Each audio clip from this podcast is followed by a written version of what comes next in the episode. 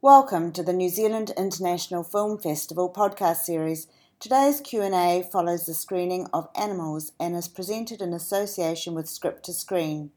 Animals director Sophie Hyde is in conversation with Robyn Malcolm. Oh, it's great that you all stayed, guys. Thanks. I know it's I know it's late. How awesome was that film? How much fun was that film?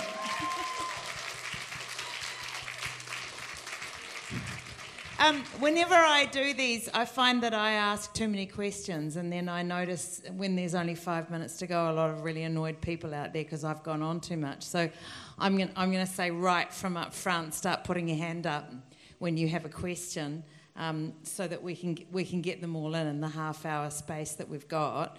Um, we've been out on the town for the last hour and a half, and I've been try I've been trying not to ask Sophie questions about the film, and one of the but one of the the questions I did want to ask up front was this is a from a novel that was written about um, girls in Manchester, made by an Australian, and you chose to shoot it in Dublin. So, what's that journey about?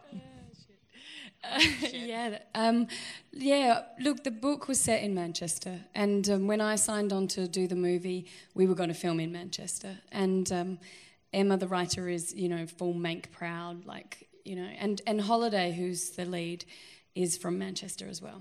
And so she came on because she knew the book and uh, she really wanted to do it. And but we couldn't raise the money from the UK, and we just couldn't finance the movie. And so uh, we it, they came to me with the proposition that we shoot in Dublin because we could raise money from Dublin, from Ireland, um, Screen Ireland.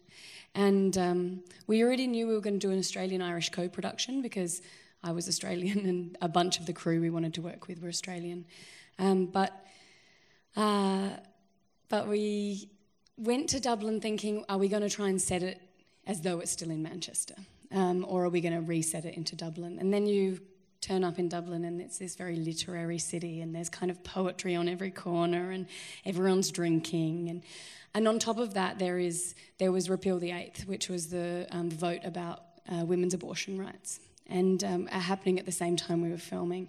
And so we had a very strong feeling that dublin was very political and, and there was lots of questions about what women could do with their bodies that were kind of very active questions. And that was something that emma was really interested in and so Dublin felt like this perfect city to reset the women.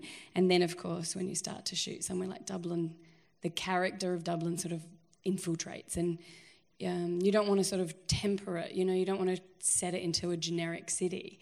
If Manchester was such a strong presence in the book, then Dublin became a really strong presence in the movie and it transformed the visual style of the film for sure.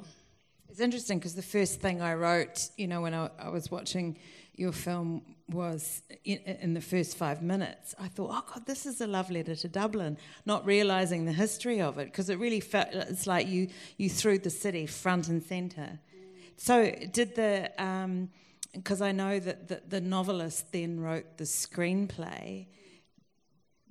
How, given the fact that the because because Manchester's got an amazing character to it as well but very different. So did the did the screenplay shift away from the novel a lot because of the city change?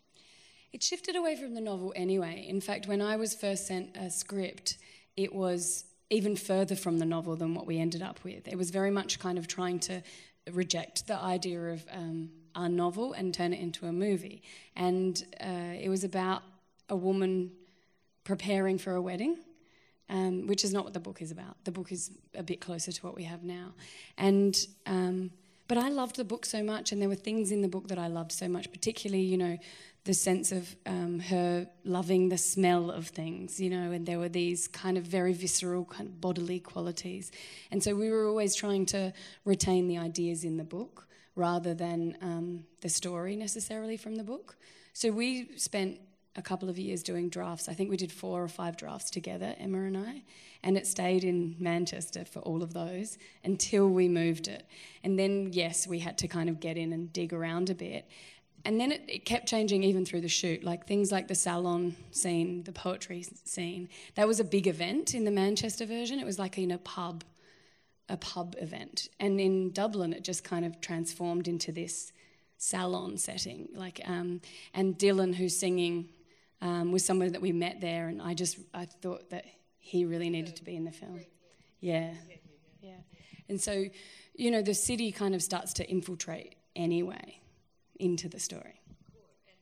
Because you're out in it for like you were on location the entire time, weren't you? We are on location, and we were only there for three months. So as so the cinematographers are also Australian, and um, a bunch of us are Australian, and but the production designer was from Dublin, and we had to kind of launch into the city and sort of fall in love with it and try and work out exactly where those women would be in that city, which is yeah. very different from the city that you're presented from the location managers and um, everyone that's trying to shoot Dublin as a very pretty romantic city. Tell me about the. I'm just going to make sure I'm not ignoring people who've got their hands up.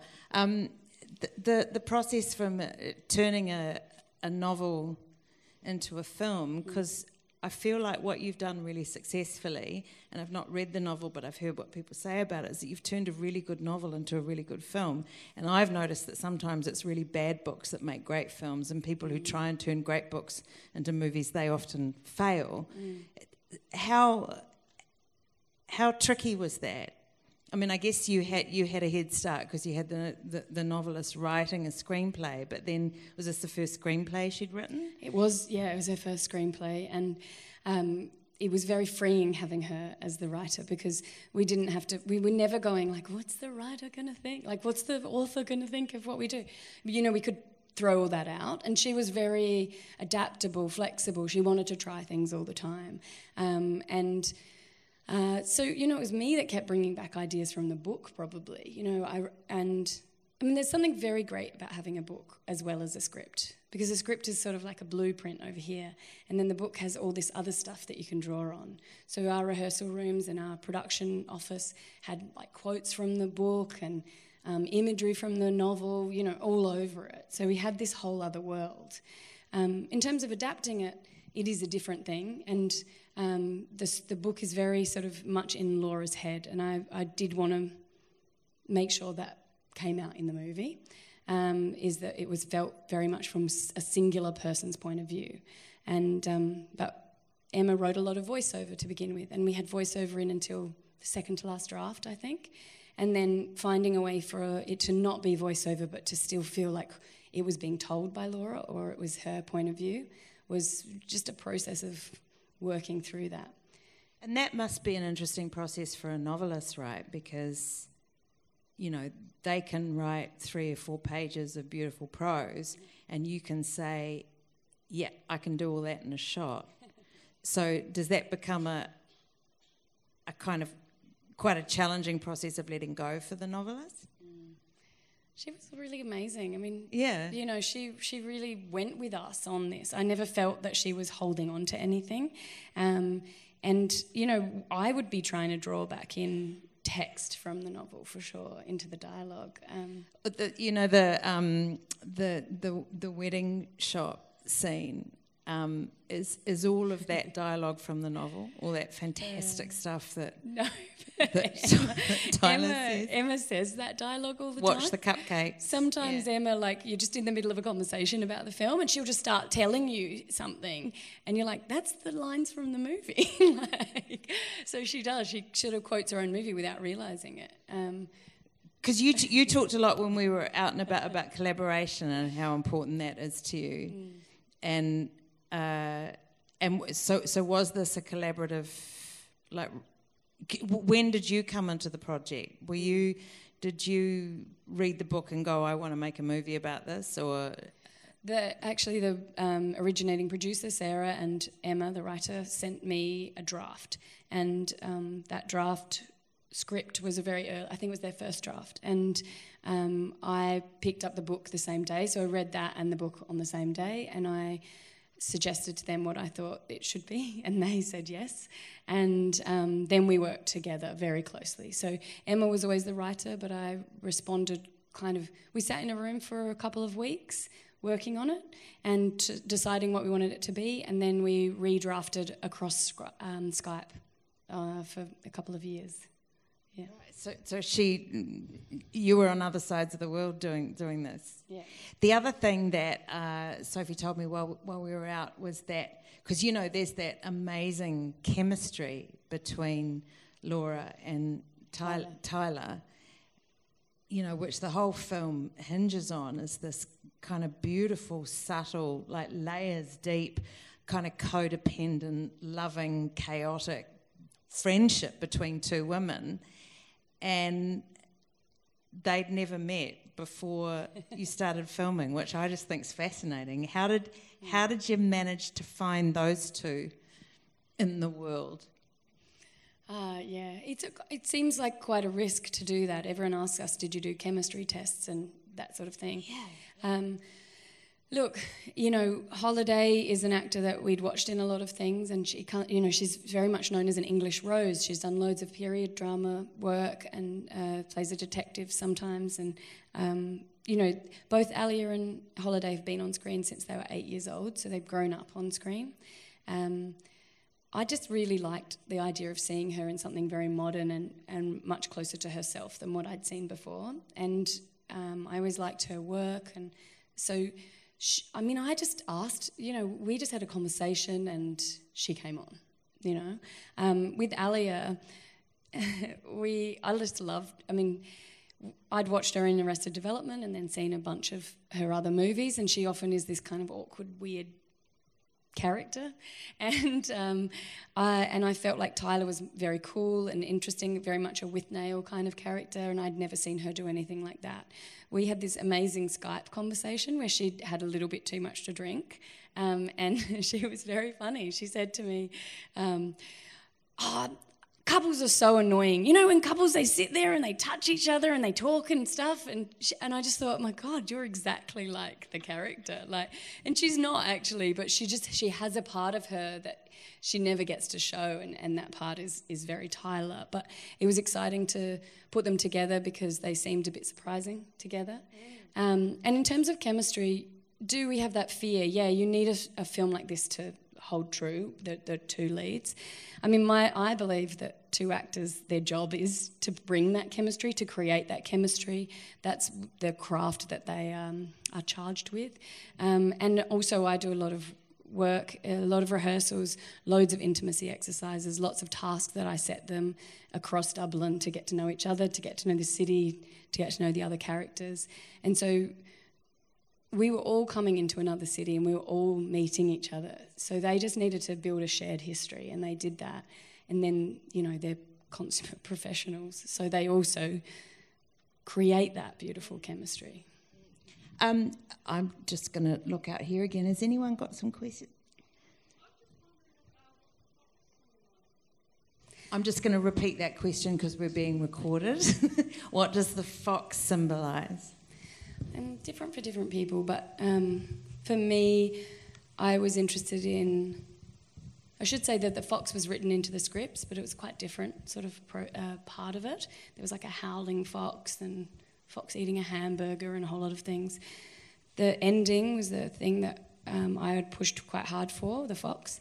Um, but the fox for me is about an animal that is not completely wild. It's not out in the wilds but it's not domesticated like the cat. It's a, a, an animal that's inside culture inside society, but also free. And so uh, from, I, that's I felt that Laura was the whole story was about her finding a freedom and a way of having that inside the world that she wants to live in, rather than rejecting everything or being like the domestic cat, which for me is more like Tyler, which is in a place that's safe and um, comfortable. It's funny because I thought the fox was all about shame. It's because of the, the kind of the skulking nature of it, and maybe that's just what I, you know, obviously what I brought to it. but but what I one of the things I really loved about the film was was this relationship that these young women had with shame, mm. because they're they're not. But and it's interesting what you said to me about how the the film was received in America. That these women are behaving in ways which are not deemed as um, acceptable. You know, they drink too much. They drink too much white wine, and they they behave in this unapologetic way, which apparently in some societies still is a kind of a shameful way to behave. Mm. And I think that was one of the things that I really related to was how wonderfully flawed they both mm. were. And so this little fox kind of moving on. Well, amazingly, the fox and the cat, we always had the cat in the house and we always had the fox out on the street. And yeah. it was very hard to film them. Um, and we had we were sort of trying to film them like wildlife photography. And Bryan, the cinematographer, was out all the time trying to get them. And we had a fox wrangler, and the fox wouldn't do anything. It was just on this little lead, and you know. So it was a tame fox. It wasn't. It's not tame. It was just not wild. and um, but we, you know, we were filming it on this street, and um, uh, it was like all these doorways there, and this woman just while we were all filming like this, this woman just opened the door with her cat in her arms, and she had rollers in and a dressing gown on, and she just she saw the fox, and she just threw her cat out and like shut the door, and we were all like, "Oh my god, no!" The fox uh, like we didn't know what to do. We were all just frozen, like, what's the fox gonna do? And the fox, you know, you've seen it. It just sort of walks over and the cat sort of freaks out and then it just walks away. And we found out later that the fox grew up with cats. Thank goodness, because and that was a different cat than the cat inside, but they just looked the same. So in the end, it became part of the movie. Um, but yeah, we were terrified that, you know, and then suddenly while we were filming that, these wild foxes were just down the street, so we got to go and film them as well, which was cool. So there are, and this is the thing I still can't get my head around with you. So there, there are wild foxes that live right in the centre of. There was wild foxes in Dublin, yeah, right. and in lots of those big cities, you know, yeah. and they are around, and you know you can see them. Yeah, yeah. there was little families of foxes. How are we going out here? Any questions, Ali? As in Dublin, did, did Dublin sort of feed into that, or? Uh, just ask about the drinking and drug thing. Would have you been worried? as big in Manchester?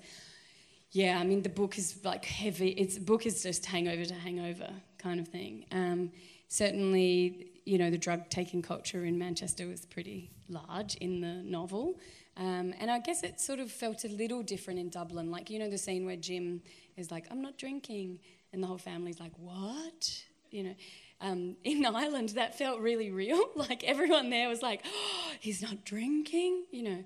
Maybe that wouldn't have been the same in Manchester, but no, I think that drinking drug culture. The great thing about the women in the story and the way that it's told is I think it fits into loads of different places around the world. And I know women all o- and men all over the world that really relate and feel like that's their life. But it would tell itself differently, slightly differently in different places. So, you know, it might be that that would be in Melbourne in Australia. Uh, and so the, the, the way that they play would, would change a little bit, but they'd still be relatable, I think. The drugs are different. Like, it's a jar of MDMA, and um, in the UK, you know, MDMA powder is around, and in Australia, that's not around. We, we so much. We're tablets. I've heard. who's who's my time check? About seven minutes. How are questions going out here, or can I just keep going? Was that a question? No. There's one here. Oh yes.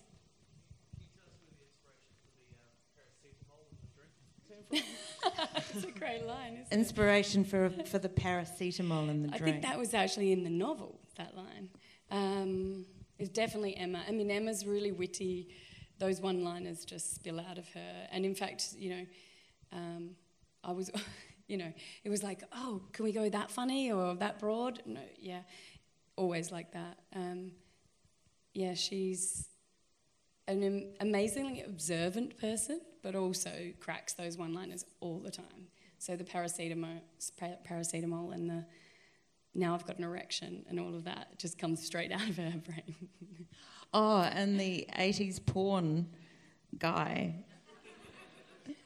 I didn't know that there was uh, there was an 80s porn thing to perform cunnilingus with cocaine on your tongue, but is this something that she knew about? Is that uh, that used to be a different line actually, but I think it didn't really matter what that line was for us. It was more that the two women just got it straight away. Whatever was being said, they just instantly knew what the other was referring to. But he also performed that really well. I mean, it was very I- you know- uncomfortable that moment. You know, that's uh, probably my favourite scene in the movie now. But um, it was, and we did a lot of rehearsal for that scene. And I would say, like, I like sex scenes. I usually like shooting them, rehearse them a lot because I want actors to be very comfortable with them. Um, that was very particular because there's so many props. It's a really difficult scene to shoot. And there's like lots of, you know, modesty things going on. And um, but when we shot it, I, it was like the worst day of shoot for me. I just hated everything about that day. Why? I had a horrible time. I felt like I was, you know, it's very intimate that scene, and the camera's moving around a lot, and we had very little time, and the costumes were taking a lot of time, and the props resetting was taking a lot of time, and we were filming the whole salon scene as well that day, and so it was just a really big day. And I kept, and I I'm really want my actors to feel very comfortable and connected and like I'm with them. Mm. And in that scene, I felt like I was behind a camera going like, just go down again, just come up, just, okay, say that again, and then stick your tongue out. Like I felt your tongue out more. constantly like I was telling them what to do. And, and in fact, we had done so much work that they were really, they stayed really brilliant inside the whole thing. But, and I'm sure they would say it was fine, but I was like, I was devastated, like, oh, that was the worst. And then I went into the edit suite, I was like, I know, I like this. Sort of a bit sexy, sort of very awkward. Um, something I, th- I, f- I found really interesting with the film was that you weren't shy of the sex scenes and you weren't shy of the female body either. And in a kind of a, I don't know what you call it, a post, like an Weinsteiny world, and when you know, like we're now really conscious of the male gaze and the female gaze, etc. Were you was was that at play for you when you when you were working in this territory? Uh, the idea of male gaze and female gaze, not so much when I'm working. I certainly feel that I'm very interested in the characters and, in particular, the women in the story being the subjects and not the objects. And so I'm interested in looking at them and being able to see their bodies and focus on their bodies without feeling like I'm objectifying them, feeling like I am feeling with them. And weirdly, we had this great reference of the film Call Me By Your Name, um, which is two men. Um, but I felt like in that film, there's an amazing thing where Elio, the character in it, is the subject of the movie. I feel like I'm with him all the time, and yet I'm constantly looking at him and his body. And I and we talked a lot about that. How do how do you do that? Because mostly on screen, I feel like women, when we look at their bodies, we look in a removed way. We're watching them. We're seeing them um, for our own pleasure or for someone else's pleasure. And how do you feel like you're allowed to look at them, but you feel with them and from their point of view. So we just talked loads about that, and, ev- and all of our decisions were about that. And uh, when you say you talk loads about that, did you talk loads to the actresses about that, or was that more about how we shoot and I talk loads to everyone about it. no, like I write big things out that go out to the cast and the crew that are about the kind of references and the way that I want to work, and um, I'll raise that up in a rehearsal for sure. But most mostly it's with the people I'm shooting with, so Bryan, the cinematographer, and the sound guys, and um, uh, definitely the cast know that as well, but they they know less about that. I mean, we're mostly talking about what they feel and what they're doing, you know. But um, certainly the crew are on team with that all the time. And then and then the sound guy, you know, the post sound guys and the composers and everybody. It's all about maintaining that. Well, I think you did that really successfully because I felt that they were like I felt really comfortable look at, you know like looking at them and loving them as as young women and and women who had a really wonderful relationship with their own sexuality but it didn't feel it never felt icky you know. I, I remember feeling with like say blue is the warmest color um, that film was so beautiful and then they had sex And suddenly there was something else going on, and I lost the characters, I lost the people, and suddenly I was a male director watching Perving actually. Yeah, I was for, for someone else. Yeah. You know, it's like looking at something for Yeah. the viewer rather than for the character or feeling what they're feeling. How did you? Um, I were, how much time have I got? Last one. Okay, I'm gonna. Does anyone else have a question? Because I can. T- okay. Um, one of the things that you know, I had to catch myself out actually because there was a point in the movie where I went, "This is so great because they're behaving like young men," and then I felt like, "Oh fuck, that's awful. That's so not the spirit of the film." And then I read this review where they, or was it the book where someone said it's like a female Withnail and I. So suddenly you're referencing male behaviour. Like, how did how do you feel about that? Because everything seems to be referenced through that somehow. I mean, take it, you know, like we got to take it and use it. I mean, you don't want to feel like women are just behaving like men, of course.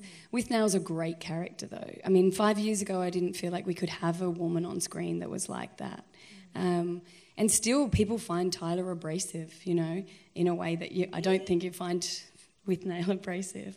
Um, but and also love her, you know. Um, uh, abrasive is not necessarily bad. It's, we're still coming out of a period where we want to like women on screen, do you know, where, where that is the most important thing. But there's a lot of people challenging that all the time. And I think that's interesting because, you know, we want to be seen as whole, multifaceted, nuanced creatures, you know, not sort of powerful, strong women because we don't feel like that all the time, right? So the experience of being a woman is multifaceted, is complicated, it's difficult, it doesn't feel easy, you know.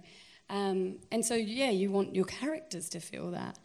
Um, in terms of behaving like men, I don't know. I mean, we talked about this. It's how do you even judge what that is anymore? Do you know? Um, yes.